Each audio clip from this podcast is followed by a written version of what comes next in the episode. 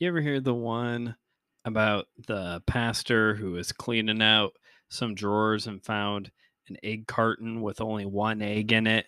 And when he asked his wife about why he why sh- there was an egg carton hidden away into a drawer, she said that every time he preached a bad message, she put one inside of she put an egg inside of the carton and he kind of felt good about himself because in all the years of ministry there was only like two eggs in there or something but then she revealed that she has sold dozens of eggs that way or something some bananas insulting his thing that he's apparently a horrible preacher or something. Welcome to my seminary life. I'm your host brandon knight. We're in communication in ministry. You ever heard that joke? I've kind of butchered it it's something along those lines of like he's done a horrible job preaching his entire ministry and she's sold dozens and dozens of eggs or something like that. It's yeah why are preachers bad at their job?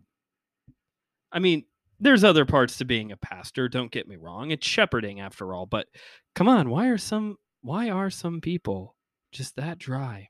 It's not that you have to be entertaining but also like it seems to be the butt of every joke that like uh my pastor's boring you know? Or a pastor wife being that you know that just seems very malicious. Anyway i hope that's never actually happened. In today's episode you get to listen to a sermon. Hooray! And if it's bad put an egg in a carton i guess. This is my sermon on psalm chapter 8 this is a hymn which i talk a little bit about what makes a what makes a psalm a hymn as opposed to other genres of scripture. And this is by far one of my favorite psalms of all time. It is so it's beautiful. It's awe-inspiring. It's existential in a way. I love it a lot. So sit back, relax, and enjoy today's message.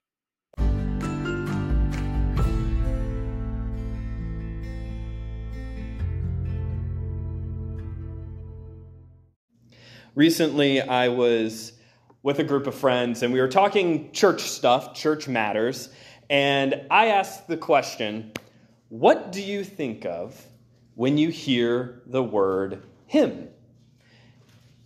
And immediately, almost too quickly, I'm not even sure if the question was out of my mouth fully yet. My one friend goes, Baptist. Instantly. So, congratulations to you all here this morning. It's not the Gettys or Bill Gaither or Fanny Crosby or even Amazing Grace. You all are the face of hymns. You are what people think of when they think of the word hymns. And everyone had a good laugh about it because it was a little too quick of an answer.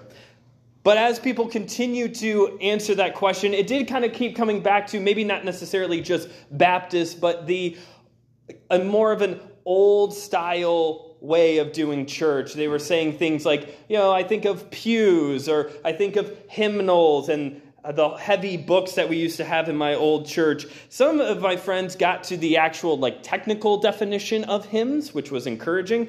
You know, not all of the time. Actually, the two hymns that we sang this morning are a good example of this. But a majority of the time, hymns don't have a chorus. They usually are four or five verses that we always skip the third one for some reason. When I was a kid, this is true. When I was a child, I I always thought that maybe the third verse was always like unbiblical or that there was something wrong with it because we always skipped number 3 for some reason. That's a child's mentality on this. But normally, hymns don't have a chorus. One of the ones we sang today did. Another thing that is common among hymns is that they are usually more theological in nature. Hymns were used to teach, they were a teaching tool back in the day. Now, modern praise music is a little bit more directed at praise. That's it's in the title. The purpose of praise songs is to directly point us to praising God, while hymns were used to teach. That doesn't mean one is better than the other. Actually, it's churches like this where I do my traveling preaching that I'm always more encouraged at being at, where you have a balance of both, because I think that is a good way to continue to teach the congregation while also pointing them to praise God. Some people said, you know, the language is a little old fashioned. You know, there's a whole bunch of different definitions for how we think of hymns. And if I were to go around the room, maybe you all could lift up additional answers to what is a hymn? What do you think of when you think of the word hymn? I bring all of this up because the psalm that we are going to look at today, Psalm 8, is considered a hymn. This is a Jewish hymn.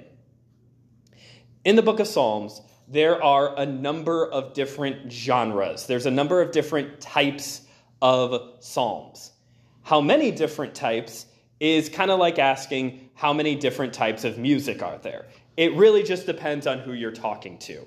Some commentators have these very broad categories that they group all of the different psalms into, while others have very specific, very nuanced answers for this is this very specific type and there's this specific type. It'd be like if you asked me, Brandon, what type of music do you like listening to? If I said rock music, that's a very general that could be a lot of different things, but everyone knows what rock music is. As opposed to if I said punk rock, and now you're all thinking the Ramones and Green Day, and you're all very much questioning who let this guy up on stage. But that is, that is the music I like listening to, and my mom is still upset about it. Pause for dramatic effect because many of you know my mother. But that's, it, that's how the Psalms work as well. Some have very broad categories, some have very specific categories. Generally speaking, these are the typical types of Psalms that there are hymn, like we're going to talk about today, praise and thankfulness, ascent, lamentation, lament, royal, imprecatory, and wisdom. Those are the most common reoccurring answers. You could read a book on the Psalms and find another two or three answers, but those are the most common reoccurring answers for how the Psalms are broken up. Again, today we're going to be looking at a hymn. So, how do we know if a psalm is a hymn or not? And this is where we're going to see how a Jewish hymn is different from how we typically think of our hymns. So, a Jewish hymn, if you're ever reading the book of Psalms and you want to try and figure this out for yourself, there's a couple of clues. The first clue is that it usually opens and closes with an invitation to praise God. It usually opens and closes with some type of let's praise God together. Let's come together and worship Him. And we're going to see this here in a second when we get into Psalm chapter 8.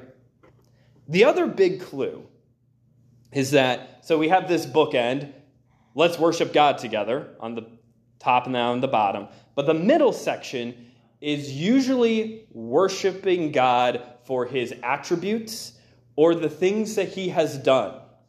That's usually what's going on here. So, David isn't saying, or the other writers of the Psalms, they're not saying, My enemies are surrounding me, God, please deliver me. Or God, I have sinned, will you please forgive me? Or God, I have I am soaking my bed with my tears, will you please meet me in my pain? None of that is going on here. One commentator put it that hymns are songs that we're saying when times were good. Things are fine. Everything's good. Let's just get together and sing about how great God is. If I were to put it in a very modern day example, it's not a perfect example, but a modern example would be for the Jews, hymns in tone would be like a summertime top 40 pop song. It's just happy and bubblegum pop and, you know, I'm not angry at the world. My girlfriend didn't break up with me. My tractor didn't break down. That's what I think all country music is about. It's none of that stuff. It's, hey, life's good. Everything's okay. Everything is okay. So now let's get into Psalm chapter 8 so we can see an example of this and then pull out from the text what this psalm is encouraging the singers to think about. So, Psalm chapter 8, starting in verse 1. O Lord, our Lord, how majestic is your name in all the earth. You have set your glory above the heavens. Out of the mouth of babies and infants, you have established strength because of your foes, to still the enemy and the avenger. When I look at your heavens, the work of your fingers, the moon and the stars, which you have set in place, what is man that you are mindful of him, and the Son of Man that you care for him?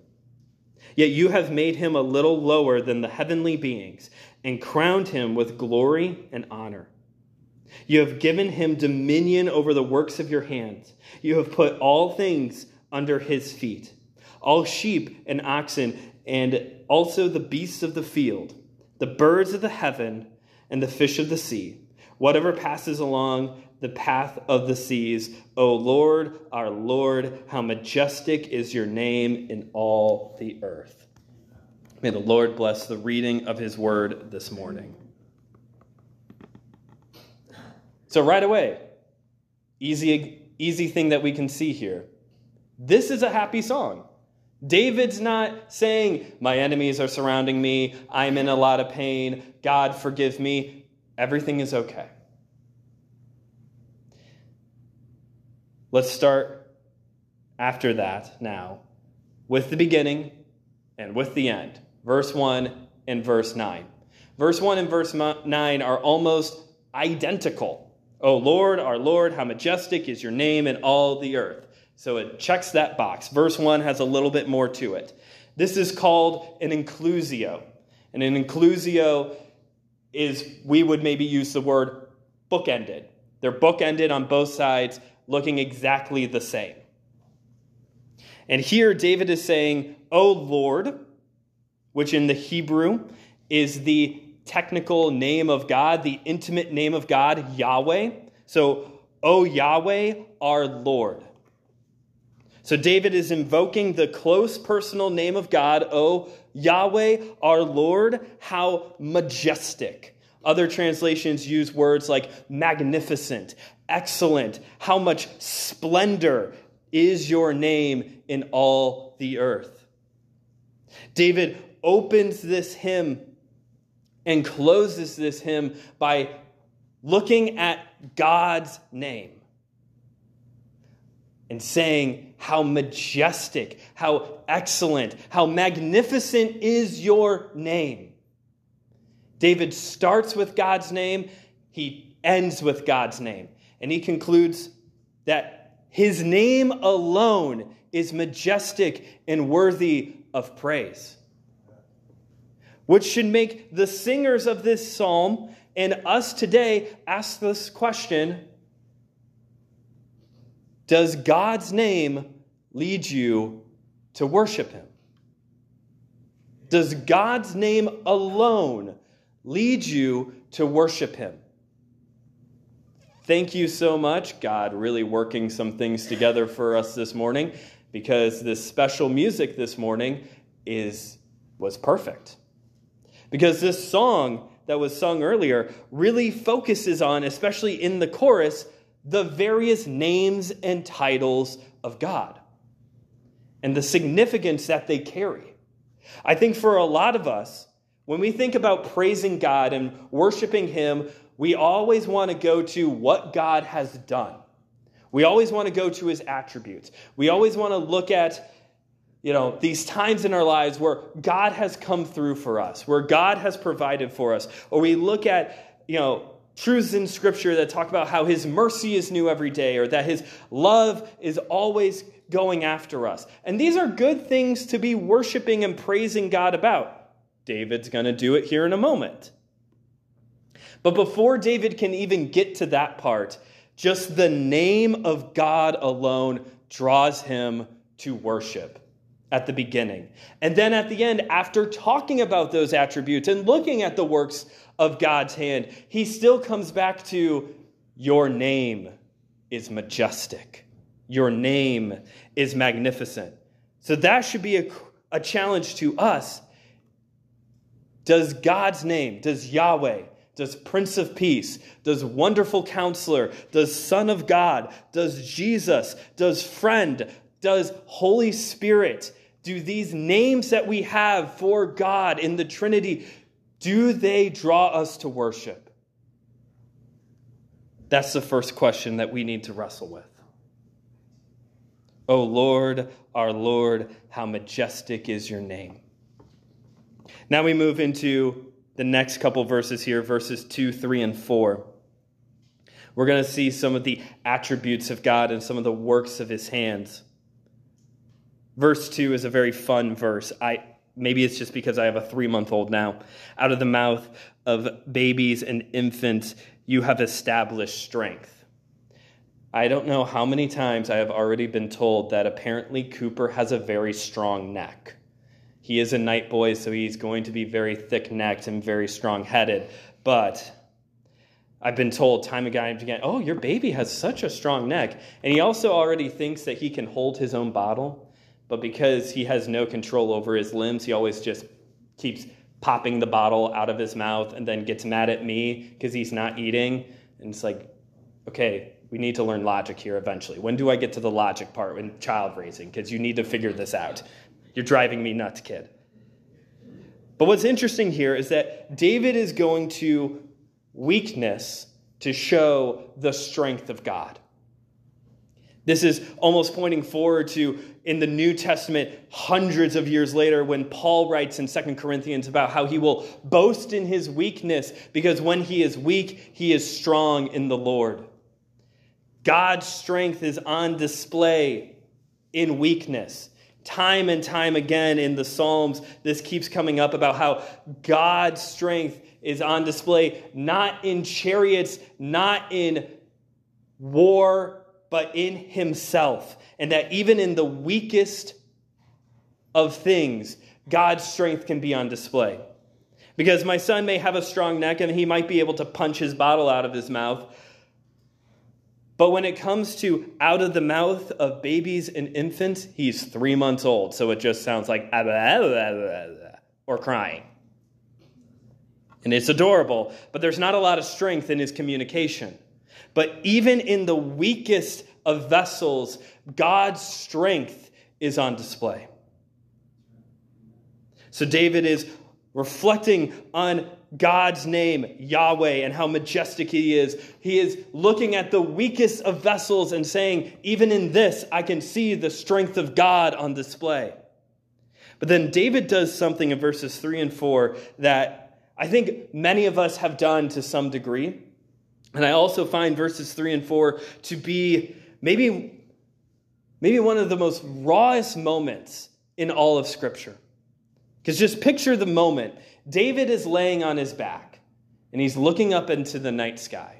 And I think many of us have done this before, whether you've been camping or laying out in your backyard or in the back of your truck or on the roof or whatever, and looking up into the night sky and just seeing the stars, looking at the moon, looking at the night sky, just away from all of the lights and steel mill fog that we have out here, just being able to really take in the night sky.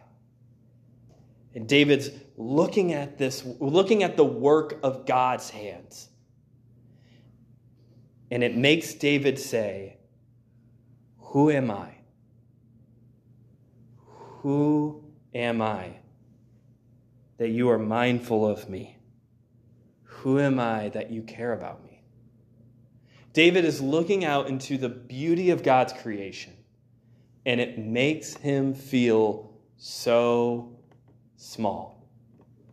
David is almost having an existential crisis, you can say, of just the beauty, the vastness of creation, the vastness of the night sky. Who am I in all of this? Who am I that you would care for me? And what's fascinating is that as time has gone on and we come to today, that night sky is still so vast. Wasn't it just earlier this month we got all those cool new pictures of stars being born and stars collapsing from deep within space? And there's so much of the space and the galaxies that are out there that we still have not been able to see, still cannot fully comprehend. The vastness of God's creation.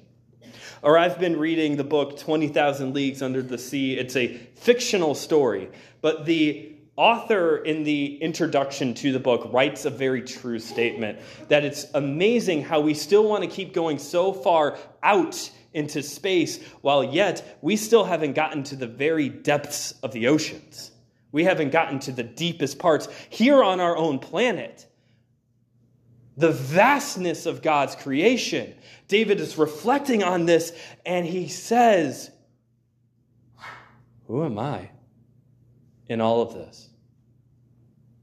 How do you care about me in all of this? And I find David's words to be so refreshing because I don't have to tell you this, you know this. We live in a very me centered culture, a culture that cares a lot about yourself and taking care of yourself and putting your needs ahead of everything else.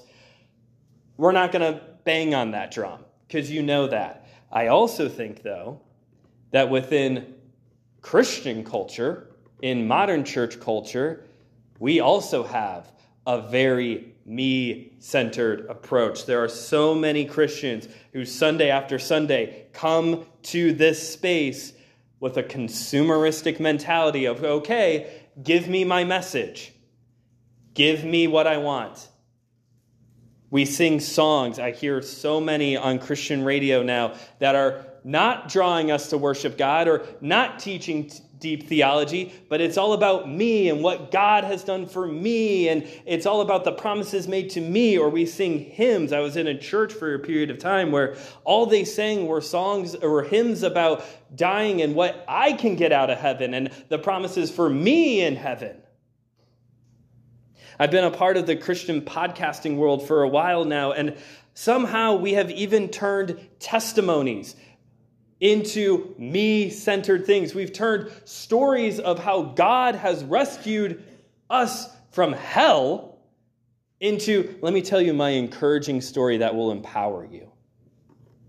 We have time and time again turned our faith into something for ourselves.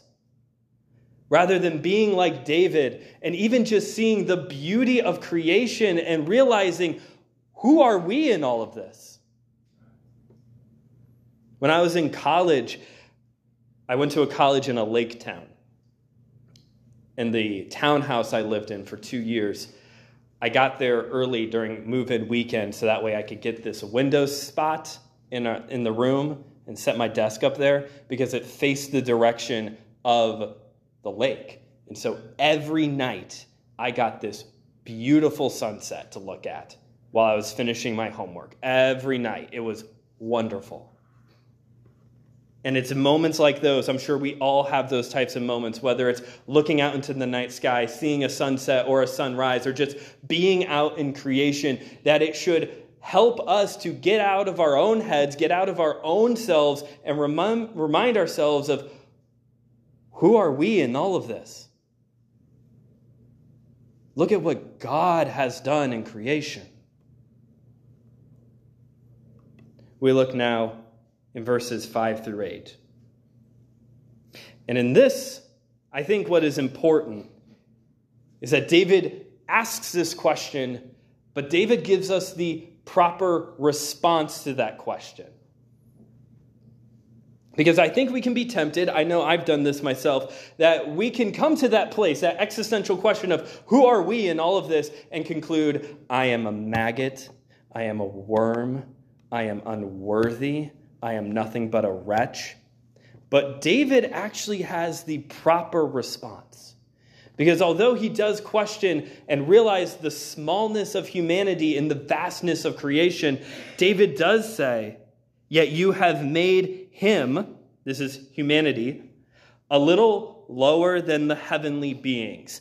That's a very debated, differently translated phrase, heavenly beings.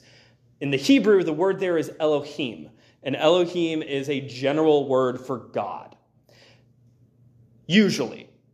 Sometimes it's translated as angels. So the ESV took the broadest approach and said heavenly beings. In other words, humanity is made a little lower than the supernatural.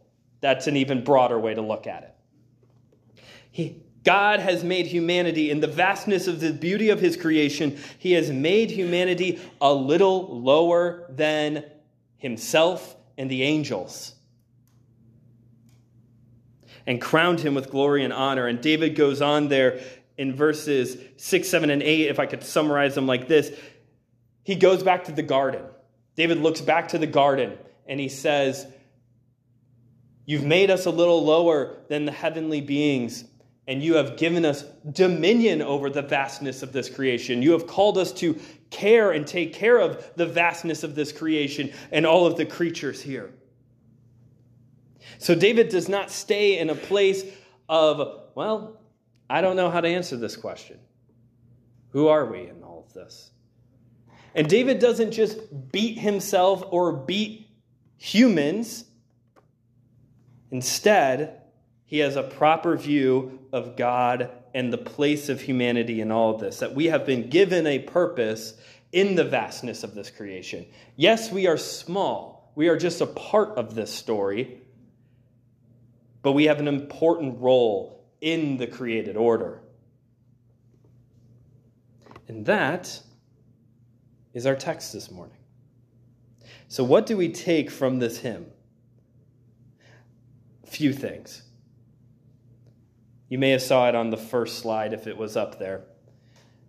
I believe that what David is showing us here is the importance of reflection as worship. Reflection as worship. David starts and he ends by reflecting on the name of God.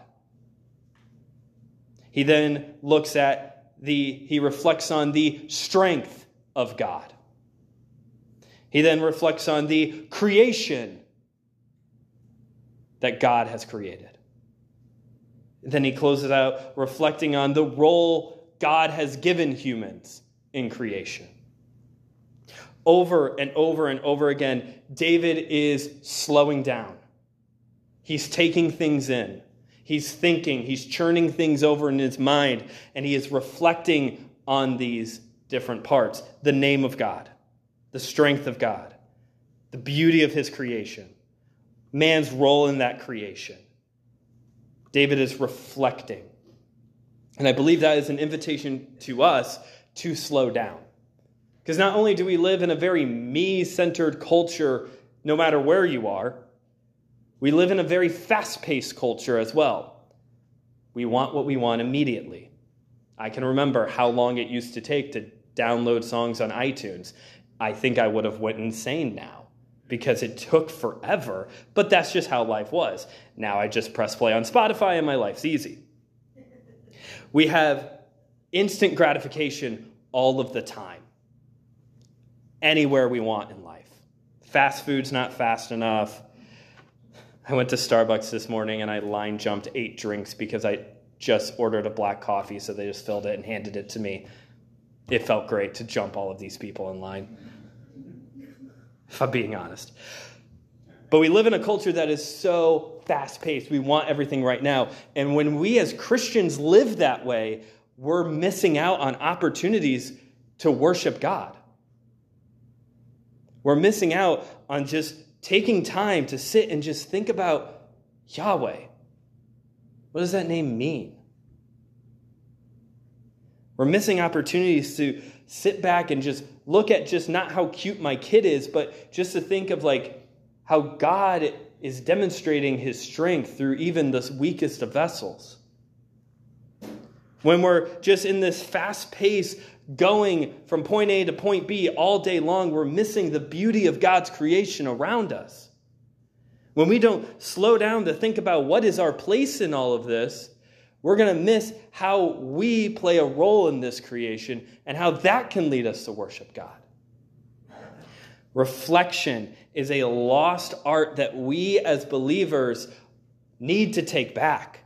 This has always been a part of our faith, but we have often moved past it. We need to slow down and reflect. Reflection is worship. But I think the second thing here is not just reflection, but reflection on God.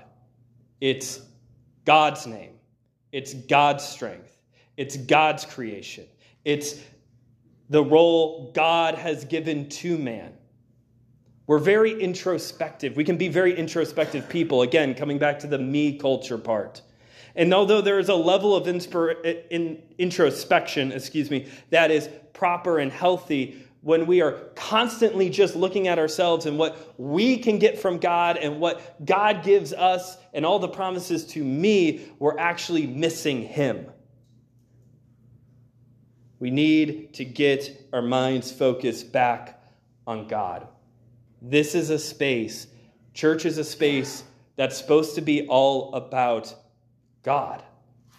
There are so many issues within the American church right now cases of abuse, cases of abusing women, Christian nationalism, heresy after heresy after heresy, issues all around. And there are so many solutions to these problems I'm not trying to summarize everything down into one solution.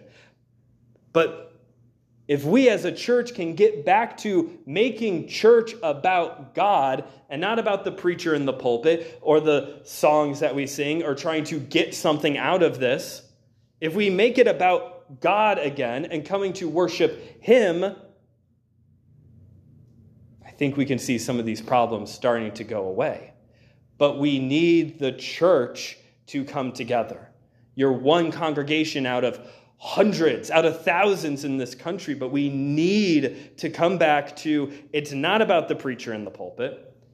Worship leaders, I feel bad for Bradley. Worship leaders have taken such a hit for so long about, ah, they're just a bunch of rock stars. Have you seen some of these preachers? Have you seen some of these preachers? And the popular ones, the ones with the big following, they're the ones who are also teaching, oftentimes, not all of them, should preface that.